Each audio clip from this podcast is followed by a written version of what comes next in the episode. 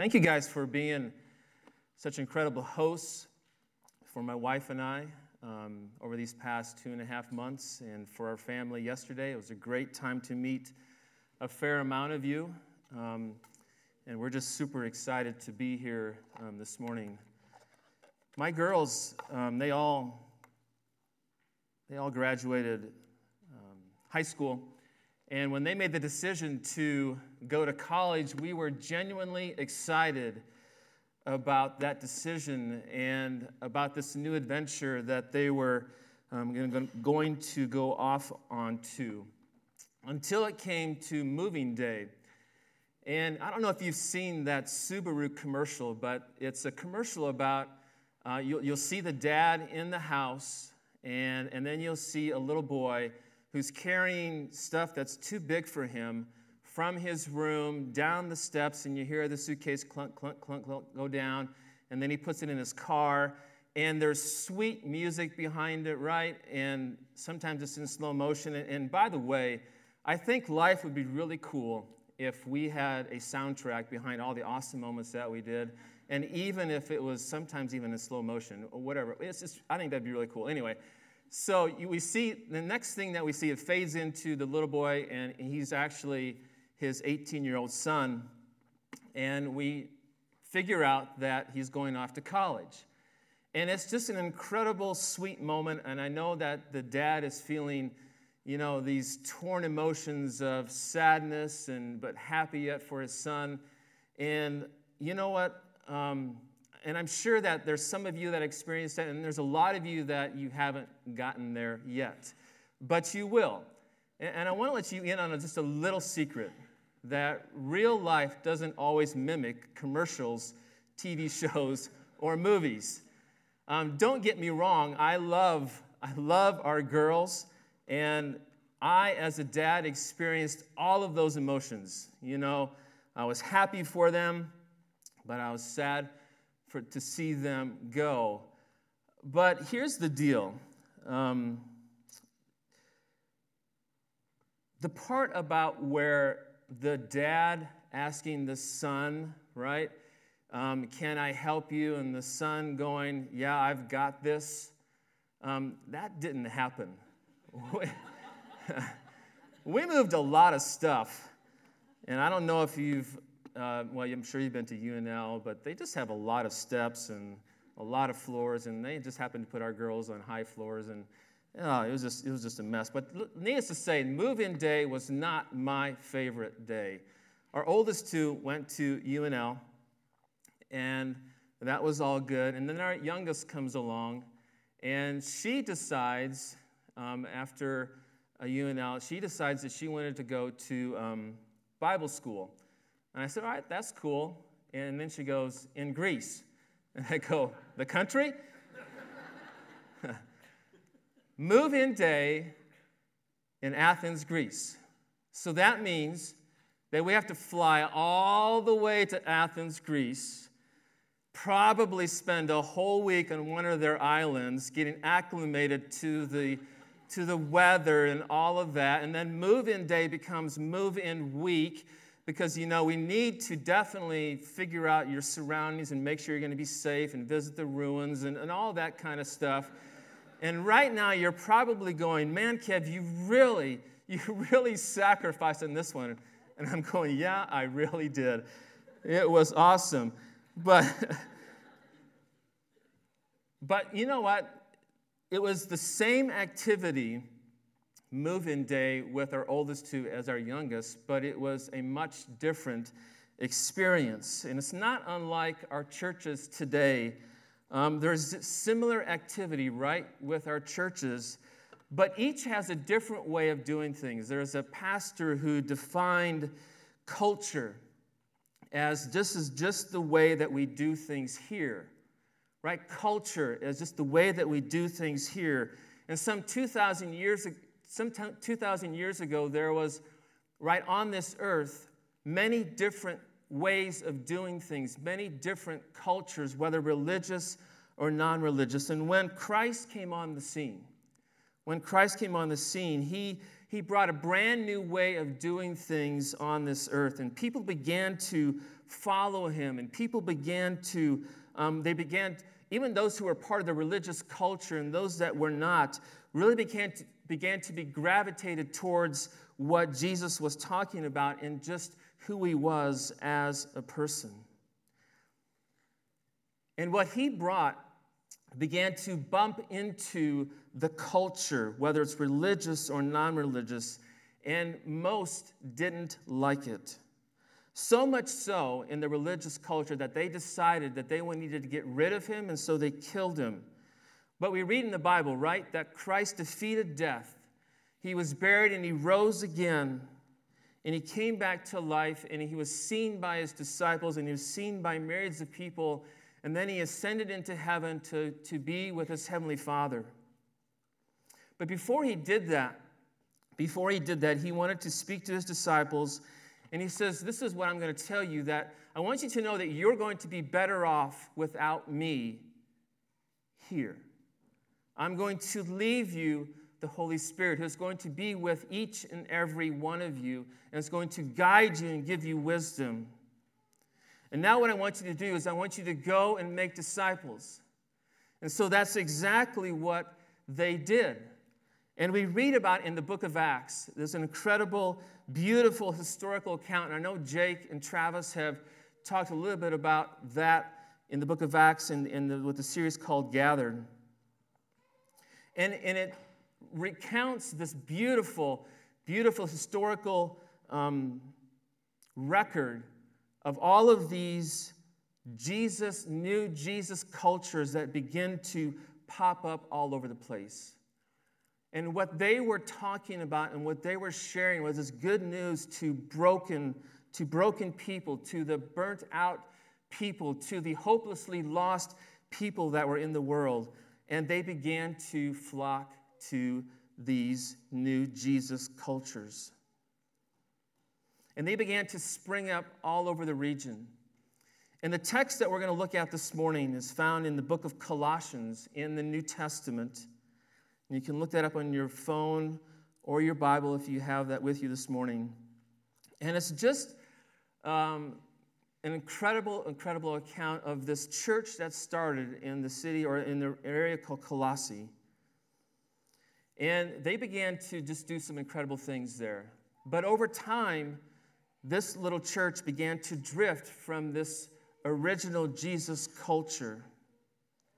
And so Paul got wind of that, who was an apostle, and he wrote a large share of the New Testament. He decided that he needed to write this letter to them to, to remind them again of how and why they started. And so this is that letter that we have. And we're going to look at we're going to look at uh, five verses this morning in Colossians 3, verses 12 through 17. And I'm going to share with you five markers of this original Jesus culture. And then I'm going to ask you a very important question at the end. So that's where we're headed. Five things from this passage, and then I'm going to ask you a very, very important question at the end. Normally, this passage is used a lot at weddings, and it's a great passage for that. But I want you to know that that was not Paul's original intent was for people like myself or Jake to use this at weddings. It was originally intended, right, to share with this church what they need to look like as a family of missionary servants. And so this is that prescription. So let's just read it together. Colossians 3 12 through 17. I'm going to read it. You follow along, and we'll dive into it. Therefore, as God's chosen people, holy and dearly loved, clothe yourselves with compassion, kindness, humility, gentleness, and patience. Bear with each other and forgive one another. If any of you has a grievance against someone, forgive as the Lord forgave you, and over all these virtues put on love, which binds them all together in perfect unity. And let the peace of Christ rule in your hearts, since as members of one body you were called to be you were called to peace, and be thankful. And let the message of Christ dwell among you richly as you teach and admonish one another, and with all wisdom through psalms, hymns, and songs from the Spirit, singing to God with gratitude in your hearts. And whatever you do, whether in word or deed, do it all in the name of the Lord Jesus, giving thanks to God the Father through him. And so here is that big idea this morning, and you'll see it in your handout. It says, What we believe well, when we believe that Christ is all, right? When we believe that Christ is all, the me culture, the me culture turns into a Jesus culture, and there will be joy. And so that's that big idea for us this morning. And so when someone becomes a believer, we understand that he is a new creation. We understand that he is a new self. And when Christ is all and Christ is in us, then all these barriers, right?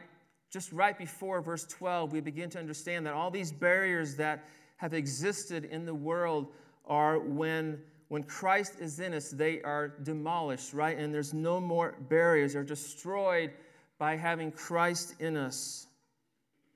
And all believers, right, are truly created equal because we all have the same thing. We all have the Holy Spirit inside of us. We all have, we all are in Christ.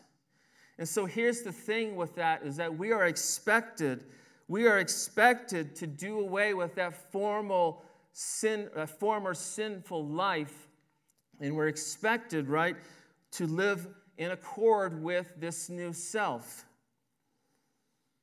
We are to grow into what is already true about us. I mean, it's like if you're a younger brother or younger sister, and if you have an older brother or sister and they get hand me downs.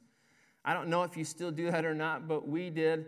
And sometimes these hand me downs would be two or three sizes larger, and, and they would be swimming in this, and they would look up at you, and you go, ah, and then you just go, well, you'll grow into it.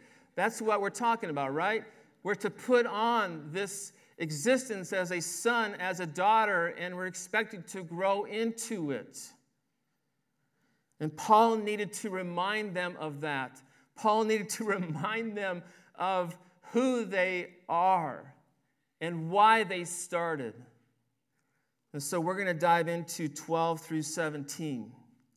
So when we believe that Christ is all and is in all, the first marker for us is that, that the church is going to put it on. 312, Paul calls on them to take a very decisive action. And the it here is to clothe themselves with these five things, and then he lists two more, and then he lists one thing that just kind of wraps it all into place. Because you are God's chosen people, because you are holy, you're separated, because you're dearly loved. And I pray that if you know Christ as your Savior and Lord this morning, that those things are true of you. That you are truly His chosen people, that you truly are, you feel separated and holy, and you feel dearly loved by your Heavenly Father. And so they were to, because of that, they were to do this. They were to put these on, and, and it's compassion, it's kindness, it's humility, it's gentleness, it's patience, compassion, having that tender sympathy of heartfeltness towards one another. It's kindness, right? It's well meaning, but it's in action. It's humility, it's having this lowly attitude towards our Heavenly Father.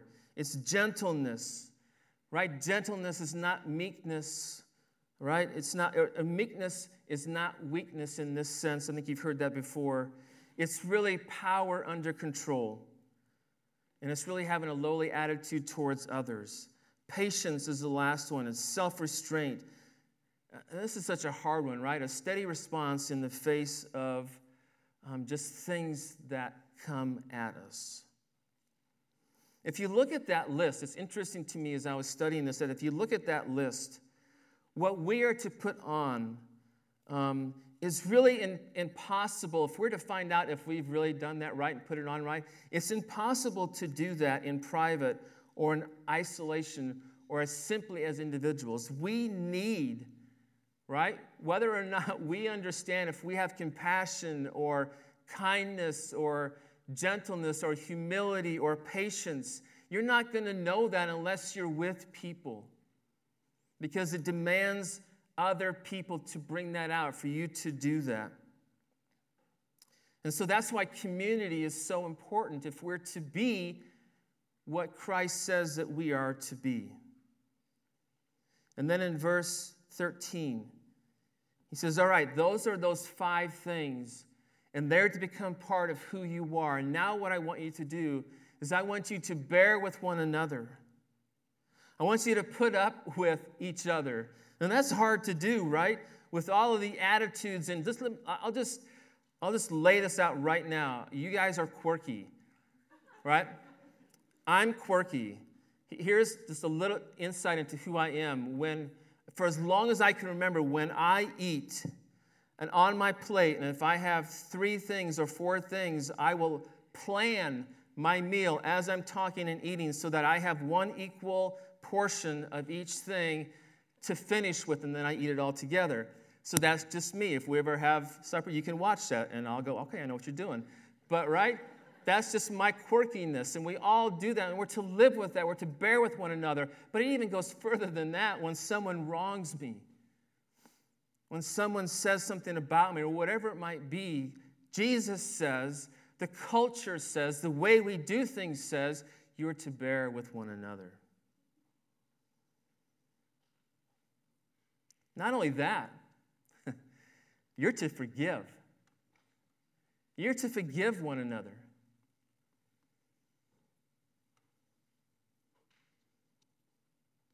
That's hard to do. But he says, Let me remind you, you can do that because Christ has forgiven you. Even when you were his enemy, he went to the cross for you. And so he said, This is your model. I don't think you can forgive any more than, well, I know you cannot forgive any more than what Christ did for you. And so that's our model. This is what he's saying that we're to do. How he graciously and freely gave and forgave you, you are to do that as him. I'm really convinced that grudges have no place in the Christian life. Grudges should have no place at finding life. We should work hard, right, at those five things. We should work hard at bearing with one another. We should work hard at forgiving one another. And then here's the, the top layer that Paul says. And then, with all of that, but over all these things, over all these virtues, you need to, as followers of Christ, as sons and daughters, to put on love, which binds it all together. And the definition of that is Jesus Christ again. So this is what he says that we're to right we're to put this on as a church we're compassion and kindness humility gentleness and patience we're to bear with one another we're to forgive one another and then we're to love one another um, as jesus did. So that's the first one. The second one is found in verse 15 and the second one is to let it rule. And the it here is the peace of Christ. He's saying that I want you as a church to let the peace of Christ rule in your heart. Um, it's this peace, this tranquility of the heart, right, which he left. We know that he left as a legacy to his disciples in John 14 27. My peace I give to you.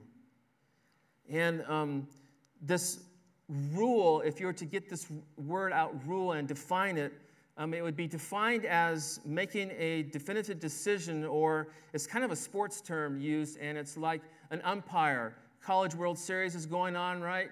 Um, it's still going on? Yeah, okay. so they have an umpire, right? And he needs to make a call between a strike or a ball, and or whether you're out or not out, and all those kind of things. And right, it's a very decisive if you, if you know umpire things in baseball, they're very decisive and they don't take any guff, right? If you do, they get, you get kicked out. And that's what it, not that you get kicked out here, but that's what this is, right? Sorry, we love you here to stay. Um, let the peace of Christ rule in your heart. It needs to be decisive. Need, it needs to make rulings. Listen to this from a one commentary. He says, Wherever there is a conflict of motives, wherever there are impulses or conflict of motives or impulses or reasons, the peace of Christ must step in and decide which is to prevail. I mean, that is just so comforting to me. I mean, this verse over these last five years of my life have been a huge, huge blessing. That when I have things going on inside me and it's conflicting, I go to this and I'm reminded again that the peace of Christ needs to, it's like a gavel that comes down or an umpire that says, this is the way it is. That's what the peace of Christ needs to be in your life individually and what it needs to be in the church and in finding life church.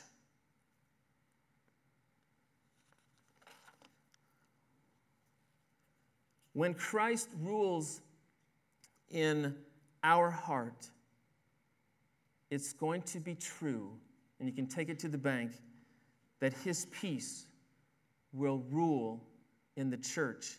And let me tell you, if you've ever been in a family or in a situation around somebody and you can just tell that there's peace in their soul, or if you've ever been in a group of people that you can just tell that there's peace in their soul and there's peace within this group, that it is very, very attractive.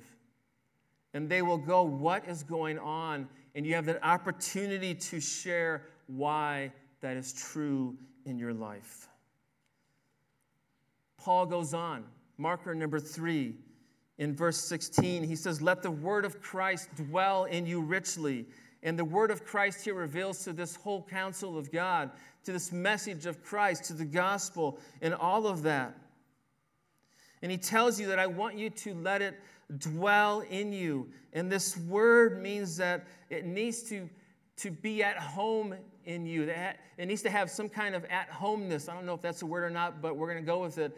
To have some kind of at homeness in your life to be able to have free rein, to just feel at home. You know what it's like, right? When you're in a house for so long that when you come back from vacation or whatever it might be, and you just want to get home, you just want to go there and you know all the nooks and crannies and the creaks and, and the things that are right and the things that are wrong, whatever it is, but you just know and it feels feels good. And that's what the word of Christ needs to be. It needs to dwell in you to be at home. But it not only needs to dwell, at, dwell in you and be at home, but it needs to dwell in you richly. Richly means abundantly. So, in other words, you need to know, begin to grow into more and more of this word of Christ, begin to grow more and more in the gospel and what it means to follow him and all of that. Because why? Because there's so many truths in there, so many promises. And not only that, but the Holy Spirit uses I believe, what you understand in the Bible. And that's how He speaks to you. And there's so many times in my life, and, and it just happened this weekend that, that, um, that God will bring to mind truths of the Word when we're conflicted. And He brings those up, and we go, oh my goodness, yes. And we may have forgotten it or whatever it is, but it's just, you can just see. I, I watched it in my wife the other day, and she woke up and she just said, Calvin, she shared with me this verse that was brought to her mind by the Holy Spirit, and you could just tell the weight had gone off of her. I mean, that's what this is for us. And when that becomes part of our life individually, then it needs to become part of the life here at Finding Life Church. And then the fourth thing and the fifth thing, we're not going to talk too much about, but um, the fourth marker is that this family of Christ, this new Jesus culture that, that Jesus brought, that there needs to be a spirit of thankfulness. It's interesting in those verses that three times he mentions that we are to be thankful, right? When we understand what we've been saved from, when we understand who God is, that's just going to be a regular rhythm of who we are as individuals and as a church that we are going to be just incredibly, incredibly thankful for what God has done, what God has saved us from, no matter what is going on in our life. That is just going to be a regular part of who we are. And then the last marker is this is that the church will understand that there is no sacred and secular split in their life. It's not a deal where you come to church and you pick up your name tag that says, Hi, I'm Kevin. I'm a follower of Christ. I am a son. And you do your church thing. And then when you go out, you may meet a few people, and then you take your name tag off and you put it in your little cubby hole. And then you live your life however you want it. That's not it at all, right? Jesus said that there is no sacred secular split in your life. You are a follower of mine all the time, 24 7. And so when you live your life, I want you to remember that you are an image bearer of me. You are a you bear my name. You are a representative of mine. No matter where you go, no matter who you meet.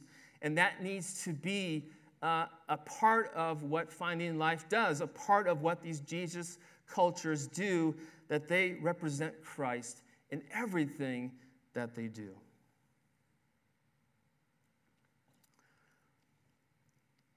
As people, we desperately long for community. There's so much of life, right? There's just so many things that come at us that don't seem fair or whatever it might be. And he says that we, right, have been built in to long for community, that we long to connect with God, that we long to connect with people around us that um, have Christ in their life. And He knows that. God knows that. And so that's why I think that He has created these, um, these new Jesus cultures.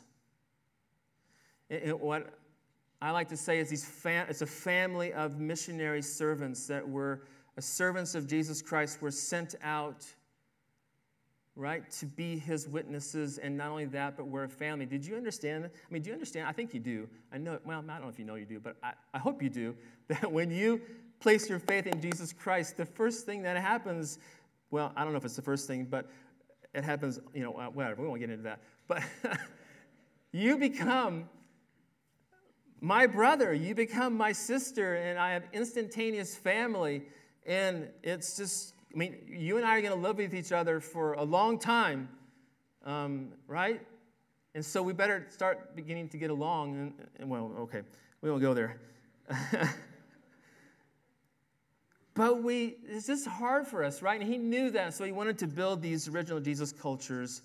And here's the cool thing is that he has decided, right, to say, all right, I'm going to bring these group of people, and they are going to meet at Ralston High School. That to me is such a beautiful statement. I'm going to gather these people and all their uniqueness and giftedness and their passions and just who they are as people, their smiles and just their life experiences. And I'm just going to put that all together because I know how it works and I know what they need. And I want them to meet at Ralston High School and I want them just to love me. And I want them just to love others. And I want them just to proclaim my name.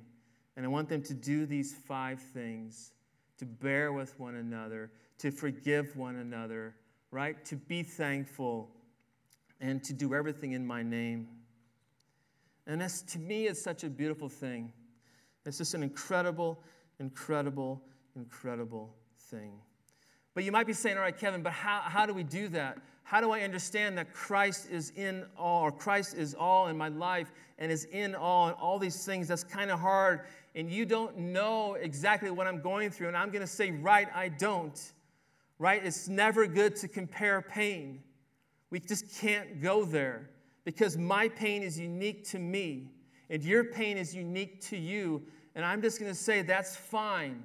I don't need to understand it, but I know someone who does, and that's Jesus Christ. And what he has said, right, is that I want you to be in this family. I want you to do it together. But how you do it is this is that it's a battle. It's not something that you come to know Christ and then you put it on the shelf and that's it. No, he says it's a battle, and you need to understand that in order for this to become a part of your life, that you need to be what I um, what I've heard it say is to be fluent in the gospel, is to understand it so well that you can think and, and comprehend and breathe and speak and listen with so much fluency that it just becomes a part of who you are. And the gospel just is infused in every conversation and every relationship, and no matter what. And you don't even think about it anymore, and it just comes out, right? That's how we begin to become Christ is all in our life. And we battle. We battle. And we learn to grow up in every way, right? Scripture says that we're to speak the truth in love. And sometimes I think we've taken that a wrong way that, well, I need to go to someone and I'm going to say, well, your hair is too long or too short, but I'm going to do it in love. No, that's not what it is, right? I want to speak the truth, the truth of the gospel in love to the people around you. And then I want you to grow up in every way in me. And so, if we're going to do that, then we need to learn, right? We need to begin to speak the truths of Jesus Christ into everything in our life.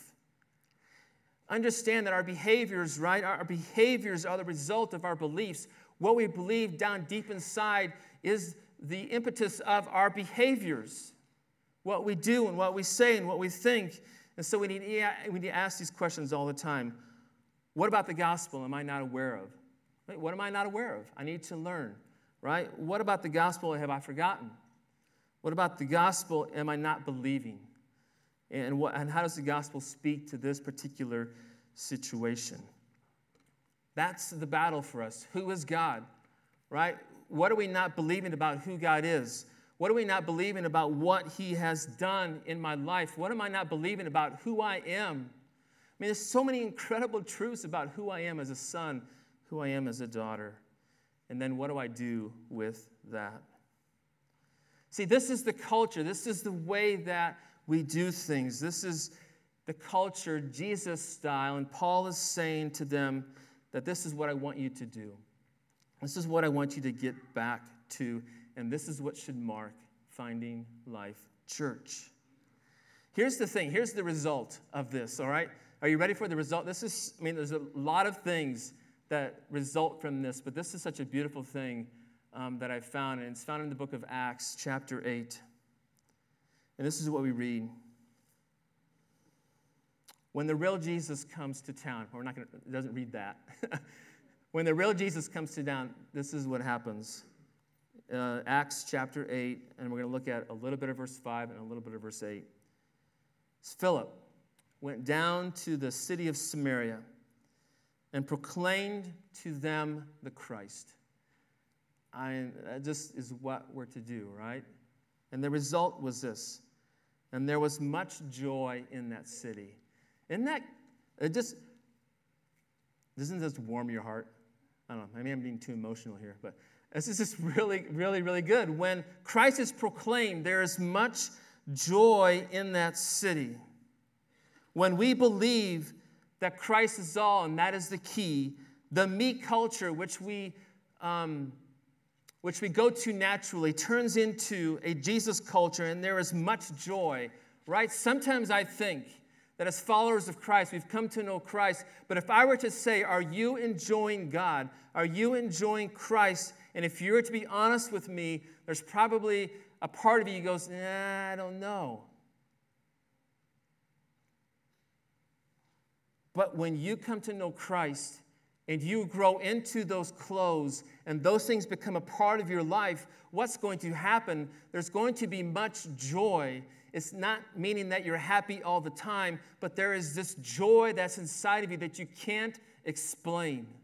And it's there. And when it's there personally, it'll be there corporately as a church family. And so this is what we do, right? I, I've, I heard this and I just love this so much that when we begin to walk in step with the Holy Spirit in our life and Jesus Christ becomes just this relationship that we have, that we need to become experts at living at two places in one time. This is what I mean by that that when we go to the grocery store, we're going to the grocery store, but we're also in the presence of God.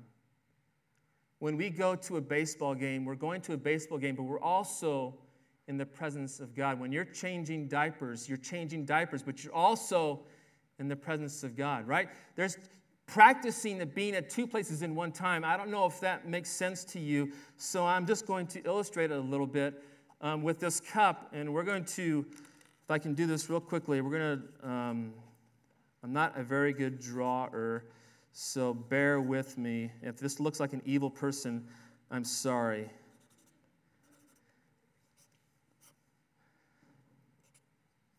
That's not bad. That's you. All right? And whether you like it or not, there's something inside of you. Right? And so this is what this is what happens in our life, and this is your neighbor. Kind of a cute little guy, right? Well, I don't know if your neighbor's cute or not, but this is your neighbor right? This is the person that's at the grocery store. This is the person that's sitting by you at a baseball game or football game or whatever it is. And all the time in our life, right, we, we, um, we encounter people that God puts in our path. And this is what happens, right? When we say that, that, we, um, that we're to be in two places at one time, whether whatever it might be, and something like maybe we'll just use a car driving down the highway or whatever it is, and somebody cuts you off or whatever, and there's a tendency, right, to do something that's maybe not Christ like. And that's what happens, right? So many times, so many times life or person bumps into us. And what just happened is such a simple illustration, but it is so true. Something spilled out, right? And so when that happens in our life, what's going to spill out in us? Something's going to spill out. We, we can't control that. So is it going to be Christ centered or is it going to be me centered? Is it going to be compassion? Is it going to be kindness? Is it going to be humility, gentleness, patience? Am I going to bear with, bear with another person? Am I going to forgive them? Am I going to do all this in His love? Am I going to let the peace of Christ rule in my heart when life bumps into me? Am I going to allow the words of Christ to dwell in me richly when life or people bump into me? And that's what Paul is saying here to this church. These are the markers for you. And here's my last question for you before we go into worship again. Is I'm going to ask that you would just pick one of these things, this list. Just one. Just pick one of that, whether it's kindness or gentleness or the peace of Christ or the word of Christ or whatever it might be. And I want you to think this week, and I want you to just think what is one next step that I can take to, to grow in this area? And then if you're really brave, maybe you can tell somebody and say, Help me keep accountable to that. Is that a deal? Are you with me? All right. Let's do that. Let me pray and let's worship. Heavenly Father, thank you for today. I thank you for this sweet, sweet family, God, called Finding Life. God, I thank you for Jake and Anne Marie and for Travis and Jasmine, and God, for their leadership here. And God, I just pray that you'll help us as individuals to become more and more like your Son, Jesus Christ. God, give us the strength to be obedient. We pray these things in Jesus' name.